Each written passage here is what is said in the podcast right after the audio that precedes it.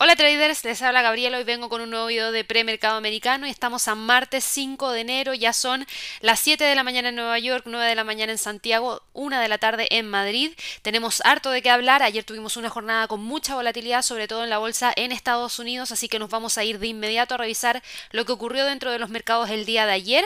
Para eso vamos a abrir rápidamente no el calendario económico, sino que las plataformas de trading, en este caso en específico, vamos a partir con los movimientos dentro de la bolsa americana. Sé que siempre parto con la bolsa europea por, el, por la hora, dado que es la una de la tarde ya tuvimos gran parte del movimiento de la mañana, pero hoy día quiero partir explicándoles un poquito este movimiento porque en el video de premercado americano el día de ayer todos los índices en Estados Unidos subían más de un 1%, había mucho optimismo dentro del mercado. Y si vemos cómo cerró la vela del día de ayer, fíjense que ayer la vela tuvo todo este movimiento. Finalmente cerró con una caída de un 0,72%, eliminando por completo el movimiento que habíamos tenido de premercado. En términos de volatilidad, ayer el Standard Poor's se movió alrededor de 3,20% durante toda la jornada y cerró con una caída de un 0,72%. El precio de cierre de la vela de ayer fue de 3.707 y hoy día continúa con el movimiento bajista cae alrededor de 0,06% en el premercado, cotiza en torno a los 3.705, se mantiene por sobre el nivel psicológico de los 3.700 y también logró quebrar la línea de tendencia alcista que traía, una línea de tendencia alcista que traía desde el 5 de noviembre. Entonces quise partir con esto ¿por qué? Para explicarles un poquito qué fue lo que pasó, que no estaba dentro del calendario económico, que no estaba dentro de lo que teníamos en mira para la jornada y que sorprendió al mercado y que generó este movimiento tan importante. Y dentro de esos motivos o de esas razones en las cuales vimos estos movimientos, por un lado tenemos la preocupación por las elecciones en Georgia y por otro lado tenemos el avance del virus. ¿A qué me refiero con esto? Eh, a ver, había una disminución súper importante del apetito al riesgo ante las elecciones senatoriales en Georgia y por el persistente aumento de los casos de coronavirus que no ha frenado. De hecho, esto llevó a que incluso el Reino Unido comenzara con un nuevo confinamiento a partir del día de hoy, dado que temen que su sistema de salud podría colapsar si es que no se toman medidas más drásticas, a pesar de que se inició el proceso de vacunación, dado que tienen la nueva variante de COVID que es más contagiosa, está llevando a que los casos cada vez sean más altos. Así que eso lleva a políticas de confinamiento y restrictivas mucho más duras de las que se tenían hace un par de semanas atrás y eso obviamente que preocupa porque podría generar también un golpe bastante fuerte a la economía. Por otro lado, aquí hay que tener presente lo siguiente. Eh, Recuerden que hay una carrera por el Senado el día de hoy en el estado de Georgia, la que va a determinar el control de la Cámara Alta. Ya sabemos que el control de la Cámara Baja la mantienen los demócratas, volvió a ganar Nancy Pelosi. Obviamente eso ya habla de que hay un manejo por parte de los demócratas y ahora lo que pasa es que en el Senado se está viendo que también podrían ganar los demócratas y ahí es donde el mercado reacciona. Recuerden que esto lo vimos en el webinar especial de las elecciones presidenciales para Estados Unidos, en donde hablábamos que si había un presidente que era demócrata, teníamos a la Cámara Baja siendo demócrata y teníamos a la Cámara Alta siendo demócrata, tendía a tener un impacto negativo dentro del mercado accionario. ¿Por qué? Porque esto significaría que habría también mayor posibilidad de entregar estímulos mucho más grandes de los que tomaría un republicano y eso hace que haya cierta preocupación por parte de los inversionistas y genera estos movimientos bajistas. Es netamente por eso. las acciones obviamente también están tomando ganancias después de un año impresionante hacia el alza. Eh, por otro lado, también tenemos el tema del virus que está lamentablemente fuera de control y vamos a terminar probablemente el 2021 con un virus que ojalá ya esté controlado. Con el tema de las vacunas podríamos efectivamente llegar a eso, pero para eso nos falta todo este año. No va a pasar aquí en el próximo mes ni los próximos dos meses. Probablemente recién veamos algo de resultado a mitad de año 2021. Así que eso también es algo importante. Y volviendo al tema de las elecciones, para que lo tengan presente, porque eso sí es algo muy, muy importante. Recuerden que esta segunda vuelta de las, de las perdón, elecciones que se van a llevar a cabo por dos escaños en el Senado en los Estados Unidos, en Georgia, va a determinar si los demócratas toman el control efectivo del Congreso completo. Y esto es eh, obviamente algo que podría generar mucha incertidumbre porque, vuelvo a repetir, hay mucha posibilidad de que si es que eso ocurre, la cantidad de estímulos que se entreguen en Estados Unidos sean mucho más grandes, que la cantidad de impuestos que se le cobra a la gente sean mucho más altos y que también haya mayor regulación. Ahora, si por otro lado los republicanos consiguen ganar uno de los escaños, tendrían también suficiente poder como para bloquear cualquier iniciativa del presidente electo Joe Biden que podría estar aprobando su gabinete más adelante. Así que eso también genera un poquito de fricción, así que toda esa incertidumbre viene de la mano de temas políticos. Eh, así que ojo con eso porque aquí podríamos todavía tener mayor volatilidad durante esta sesión de trading y hay que estar muy pendiente de los niveles de precio clave y vuelvo a repetir que en el caso del Standard Poor's serían los 3.700 como el primer nivel de soporte y luego de eso 3.679 y obviamente la resistencia está en 3.723, 3.758.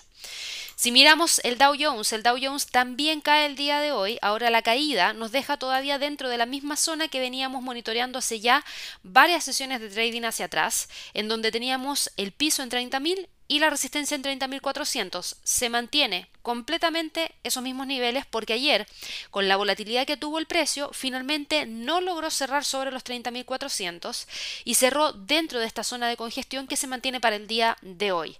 Tenemos una pequeña caída de 0,05% que nos deja en torno a los 30.241. Para el Nasdaq, el Nasdaq cotiza en torno a los 12.698, nos quebró definitivamente la línea de tendencia alcista que traía desde, les digo de inmediato, la traía desde el 2 de noviembre, habíamos visto que había roto esta línea el día 31 de diciembre, pero había logrado también mantenerse sobre una línea de tendencia alcista de menor plazo entre el 22 de diciembre y el 23 de diciembre, y eso nos daba algo de esperanza para que ayer, con el impulso que se veía en el premercado, el precio intentase quedar por sobre los 12.876, casi en los 13.000, y eso nos dejaba nuevamente dentro de la línea de tendencia alcista. Pero eso no pasó. Con estas noticias rápidamente vimos una caída, el precio del Nasdaq cayó alrededor de 0,96%, o sea, esa fue la caída con la que cerró la jornada. Pero si vemos la volatilidad del día, el Nasdaq tuvo una volatilidad que abarcó alrededor de 3,4%, lo que es bastante. Hoy día cotiza con una vela doji con incertidumbre por sobre los 12.000 621 que va a ser el primer nivel de soporte. En extensión ya tenemos el próximo nivel 12.478 y 12.400 y la resistencia la tenemos en base al pivote y el pivote estaría en 12.800. Así que eso es lo que generó los movimientos. Me preguntaron mucho por Twitter ayer, no alcanza a responder, pero se lo respondo hoy día a todas aquellas personas que me lo preguntaron. Tiene que ver con los confinamientos que se están aplicando en otros países y en algunos, eh, algunos lugares en específico y también por sobre todo por el tema de las elecciones que se llevan a cabo el día de hoy por el Senado de los Estados Unidos y hay una pelea muy muy estrecha entre los demócratas y los republicanos. Este sentimiento también arrastró a la bolsa en Europa. Y la bolsa en Europa hoy día tuvo una apertura bajista y fíjense que la volatilidad también se vio en la tarde del día de ayer para el Eurostox. Aquí es donde nosotros unimos ambas, ambas eh, sí, ambas bolsas, la bolsa americana con la europea. En algunos momentos la europea contagia a la americana con el sentimiento que trae la europea y en otros momentos la americana contagia a la europea con el sentimiento que trae. Y es lo que vimos el día de ayer con el Eurostox que iba con fuerza hacia y finalmente terminó cerrando con una caída de 0,53% y hoy día sigue cayendo, cotiza en 0,38%. Si nos vamos al calendario económico, tuvimos algunos datos que no son tan malos, porque para mí ver una tasa de desempleo en Alemania que se mantenga en un 6,1% es un buen dato, pero sí también hay que ver otra información, como por ejemplo las ventas minoristas en Alemania. La cifra, si bien no cayó a un territorio negativo de 2%, que era lo que el mercado esperaba en términos mensuales, sí cayó desde un 2,6 a un 1,9%, lo que no es tan bueno tampoco, pero era esperable dado los confinamientos que se llevaron a cabo en los últimos meses del año 2020. Ahora, también tenemos información del desempleo en Alemania y el desempleo en Alemania fue menor a lo que habíamos tenido como lectura el mes pasado, así que eso también debería traer en ese sentido cierta calma. No tenemos otros fundamentales de alto impacto que hayan venido desde la economía de eh, Europa, pero sí hay mucha, mucha duda respecto a qué. Respecto a lo siguiente, fíjense que eh, se iniciaron las vacunaciones en Europa, pero van con bastante lentitud. van con bastante lentitud y eso genera un clima de incertidumbre. ¿Por qué? Porque vuelvo a repetir que hay nuevos cierres de la actividad económica en numerosos países, entre ellos estaba el Reino Unido que se los mencioné y también está Japón. Esto podría también trasladarse hacia otros países y eso obviamente genera mayor presión en términos de incertidumbre, porque si bien empezaron los procesos de vacunación, todavía no se tiene muy claro cuál va a ser el impacto directo que vaya a tener, por lo menos en el primer semestre del 2021. Iba a decir 2016, pero ya hace rato que pasamos el 2016, estamos en el 2021. El DAX. El DAX cotiza en 13.643, cae 0,29%, está dando la pelea ahí en los 13.650, todo va a estar definido por las elecciones en el Senado en Estados Unidos, en el estado de Georgia, hoy día. ¿Por qué? Porque cualquier volatilidad que veamos en la bolsa americana probablemente sea adoptada por la bolsa europea, así que estén muy atentos. Próximo nivel de soporte, por lo menos para el DAX, para esta jornada estaría en el S1 y el S1 está en 13.546. Ahora, las caídas del DAX fueron menores que las caídas del Eurostox. De hecho, ayer tuvo un precio de cierre en torno a los 13.683, lo que le entregó una pequeña alza de 0,09%. Eso nos deja todavía sobre la línea de tendencia alcista. El IBEX de España cotiza en 8.046, cae con eh, algo de fuerza por toda esta incertidumbre que se ha generado eh, a nivel global. Los niveles sí que mantiene son los 8.000 como soporte más relevante y 8.200 como resistencia más importante para el IBEX. El FTSE del Reino Unido es el único índice de todos estos que les he mencionado que va con un movimiento hacia el alza. Al parecer tomó como positivo el llamado al confinamiento que está realizando el Reino Unido y eso hace que el precio no caiga y no se da terreno. Lo que voy a hacer es ampliar un poquito esta zona, porque fíjense que el precio ha logrado incluso generar esto. La oscilación entre los 6.400 y los 6.600, no tan acotada como la teníamos nosotros puesta. Y digo, ¿por qué no tan acotada? Porque nosotros antes la teníamos acá, en 6500, pero ya habíamos visto este rompimiento, que era un caso puntual, pero se volvió a repetir. Y cuando ya se vuelve a repetir es momento de ajustar nuestros niveles y expandir nuestra zona de congestión. Y en este caso nuestra zona de congestión está entre los 6.600 y 6.400. Así que bueno, a raíz de todos estos movimientos en la bolsa europea, en la bolsa de Estados Unidos, tenemos movimientos en los pares de divisa. El euro dólar va con un movimiento hacia el alza de un 0,28%. Ayer no logró ver el quiebre de los 1,23, pero hoy día nuevamente lo busca hacer. Fíjense que respeta todavía la línea de tendencia alcista y se mantiene sobre el pivote semanal que está en 1,2237. La libra dólar avanza un 0,12%. Ayer había logrado quebrar el canal alcista quedar por sobre los 1.36, pero lamentablemente el precio de cierre de ayer en 1.3564 nos dijo, ojo, fue un falso rompimiento. Y hoy día estamos parados aquí de nuevo, mirando el piso en 1.3550, que es el soporte, y la resistencia en 1.36, y evaluando si es que efectivamente el precio hoy día tiene la fuerza o no como para poder quebrar e ir a buscar nuevamente esa zona por sobre los niveles actuales. Así que a pesar de que hoy día suba un 0,12% es poquitito como para poder hablar de si el precio puede continuar o no con las alzas. Para el día de hoy, ojo, a las 10 de la mañana se va a entregar la cifra de PMI de manufactura del ISM para Estados Unidos. El mercado espera que esta cifra tenga un movimiento de 57,5 a 56,6, lo que es una caída. Vamos a ver si es que efectivamente se da. El dólar yen cae 0,25%, busca también quebrar el soporte 1 en 102,84 y el próximo soporte está en 102,50. El Bitcoin, el Bitcoin no ha logrado continuar con el movimiento hacia el alza. Ayer cerró con un retroceso de un 2,97%, hoy día cae 0,52%, pero ojo, sigue manteniéndose sobre el pivote semanal en 31.279, que va a ser el nivel de soporte más importante para esta criptomoneda. Por último, en el mercado de materias primas, el petróleo cotiza con un avance de un 2,42% en 48,48, sigue moviéndose entre los 46 y los 50 dólares el barril, que son los niveles que habíamos destacado como niveles más importantes y que podría haber estado manteniendo al cierre del 2020 y los primeros días del 2021, y así lo ha estado haciendo hasta que logre definir qué es lo que pueda ocurrir con este instrumento. Recuerden que tuvimos la reunión de la OPEP, pero no terminamos con ninguna información clave. Eh, la OPEP reanudó, de hecho, hoy día sus conversaciones luego de que el debate sobre la política que va a aplicar a partir de febrero se entrampara. ¿Debido a qué? Debido a que Rusia lideró los llamados a aumentar la producción de crudo.